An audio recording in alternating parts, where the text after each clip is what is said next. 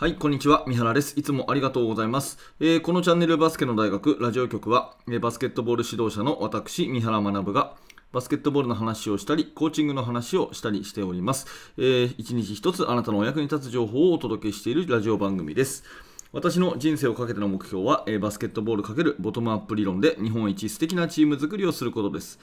2022年7月の28日木曜日になりました、えー今日も聞いていただいてありがとうございます。皆様元気にお過ごしでしょうか？えーっと今日はですね、あの昨日から、えー高校のね、えー総合体育大会インターハイが始まっておりまして、えーそれに関してのお話をしようかなと思ったんですけど、ちょっとインターハイの試合をですね、うん見てチェックする時間があまりなくて、えーそれを見てからちゃんとした話をしようかなと思うので、え今日はインターハイのことは触れずにですね、え通常の私の頭の中のえー共有ということで、え考えていることをお話したいと思います。えっ、と、インターハイについては、まあ、試合をちょっとね、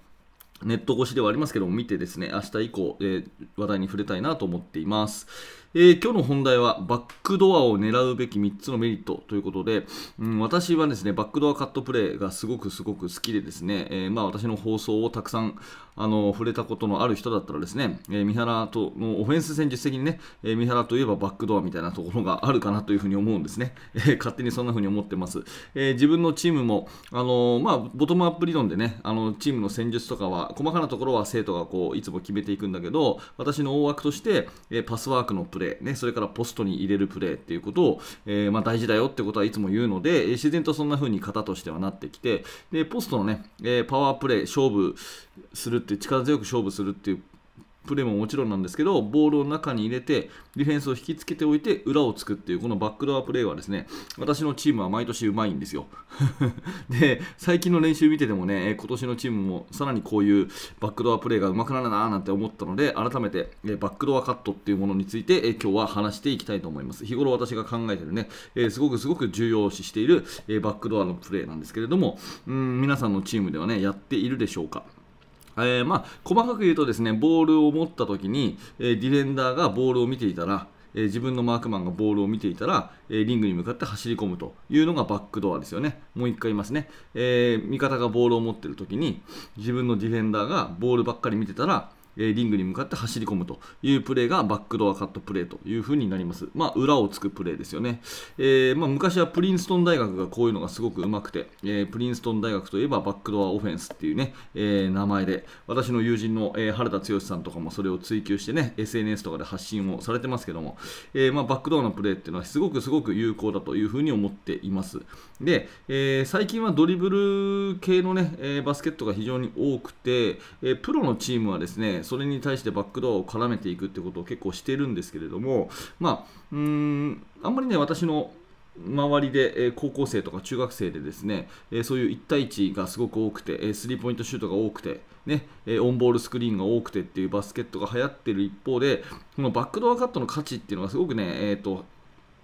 なんか薄れちゃったかなっていう気がするんですね。で、これはもっとやるべきだと思います。で、えバックドアカットのプレーをするべき3つのメリットっていうのを改めて言うとですね、まあ1つ目はですね、え強い相手にこそ通用するからと。強い相手にこそ通用するから、まあ、これがもうあのメリットのすべてと言ってもいいと思うんですけど、えーこれが1つ目ですね、強い相手にこそ通用するからということです。え2つ目がですね、えー簡単なシュートができるからと、簡単なシュートができるからということね。えで3つ目がディフェンスを見る習慣が身につくからと。ディフェンスを見る習慣が身につくからという、このまあ3つになります。はい。まあ、1つずつお話をしていきましょう。え1つ目はですね、バックドアカットを狙うべき3つの理由の1つは、強い相手に通用するからということで、もうこれが全てですね。えーま公式戦でも練習試合でもいいんですが、えー格上と言われるチームと戦うと、大体ボール運びにまあ四苦八苦してですね、思い通りのオフェンスができない。で、ボールを、えースティールされて、え逆速攻を食らって、えどんどんどんどんこうプレスにはまって点差が離れていく、まあ、こういうパターンよくありますよね。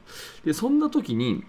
まあ、いわゆる表のプレー、表のプレーね、えー自分たちがやろうとしてたプレーができないということであれば、えー人数はですね同じ5対5なわけですから絶対にこう一方向がで力がこう集まればその裏が空いてるわけですよね。もうちょっと具体的に言うと、えー45度がディナイされました、えコーナーへのパスがディナイされました外回りのパスがものすごくディナイされているそれからボールマンプレッシャーがものすごくきつくついあの疲れているということで、外へ外へこう追いやられているということであれば、絶対に中空いてるんですよね。うん、コートの真ん中、ハイポストとかが空いてるわけです。そこにボールをこうつないでさえ上げれば、逆にバックドアカットのチャンスがあると。強くディフェンスが当たられてれば当たられているほど、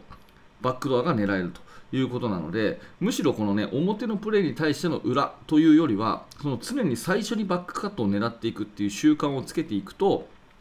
相手が強ければ強いほど、えー、困ることなくプレーが進められるっていう利点があるんですね。なので、えー、相手が強いから困ったどうしようではなくて、もう最初から相手がと強いところと対戦するっていう前提で、えー、最初からバックドアを第一オプションに狙っていくっていうような教え方を実は私はよくするんですね。だからそんな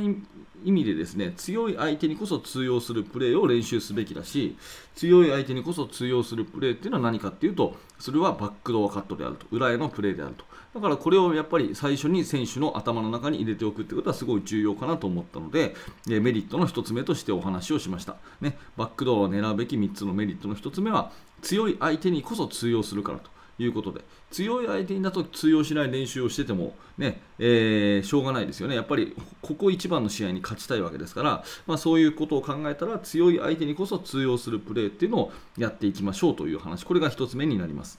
はい、で2つ目はですね、まあ、その強い相手にこそ通用するっていうのがもう全ての大元なんだけども2つ目はシュートが簡単になるということでバックドアは通ってしまえばですねパスが通ってしまえばレイアップシュートになるというところが利点ですよね。でそれがダメで、レイアップシュートに行けそうになくて、ディフェンスがぎゅっと収縮すれば、アウトサイドが開くっていう、必ずですね、パスの判断さえ誤らなければ、カッティングしたゴール下か、収縮して外が空いてるか、絶対どっちかがノーマークになるんですね。はいえー、なので、えー、簡単なシュートにつながるというところで、バックドアカットを常に狙っておけば、ガラガラのゴール下か、ノーマークのスリーポイントかっていうところが、えー、シュートチャンスとして作れると。だからパスの判断さえ誤らなければ必ず簡単なシュートに行くっていうのがバックドアを狙うべきメリットの2つ目ということになります。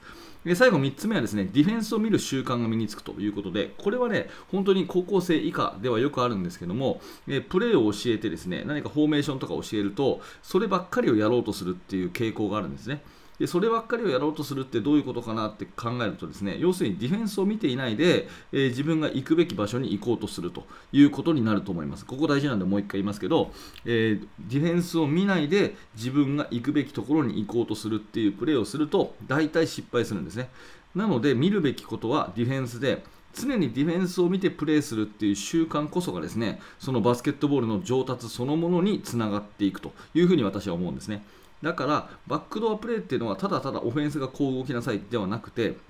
ディフェンスがこうだったらこうっていうそういう意味じゃないですか。なので、えー、ボールを持った人がまずはディフェンスがどうなってるかを見る。ボールが味方が持っている時に自分のマークマンがどうなっているかを見るっていうことを考えた上でバックドアっていうのは成立するので日頃からねこのバックドアカットっていうのを大事にしているチームはディフェンスを見る習慣が身につくと思うんですよね。でこれを、うん、最初からね、えー、練習の初日から常にこういう視点でディフェンスを見て判断するっていうことを考えながらプレーしている選手はもう365日の積み重ねでものすごくこうバスケットの駆け引きが上手くなると思うんですよ。だから最初のうちにねこのバックドアっていうものを教えてあげて、えー、ディフェンスを見るっていうことの大切さを教えてあげるっていう意味でですね、えー、常にバックドアを狙いましょうっていう指導はとても有効なのかなというふうに思います。はい、ということでですね、バックドアカットの狙うべきメリットの3つということで、1つ目は、えー、強い相手にこそ通用するから、ねえー、2つ目は、えー、シュートが簡単になるからと。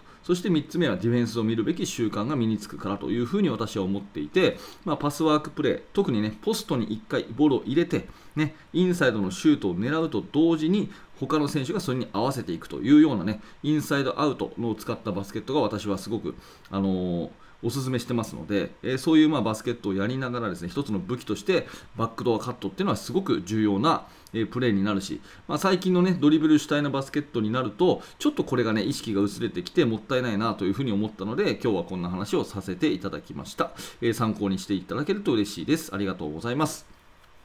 はい、ということで、えー今日も聞いていただきましたが、えーこのバスケの大学は毎日放送しております。えーぜひ面白かったらチャンネル登録をしていただいて、えー明日の放送でお会いしましょう、え高評価、低評価のボタンもお気軽に押していただけると嬉しいです。え最後にぜひ下の説明欄見てみてください。えバスケの大学研究室では、え現在進行形で手掛けている最新のチーム作りについて、えほぼ毎日2000文字ぐらいの記事を投稿しております。あの Facebook の方で入っていただくとですね、え本を読むかのように文字中心で、えそして音声中心で楽しみたい方は YouTube メンバーシップの方から入れますので、え自分のスタイルに合った形で、え研究室一度覗いてみてください。はい、最後までありがとうございました。三原学でした。それではまた。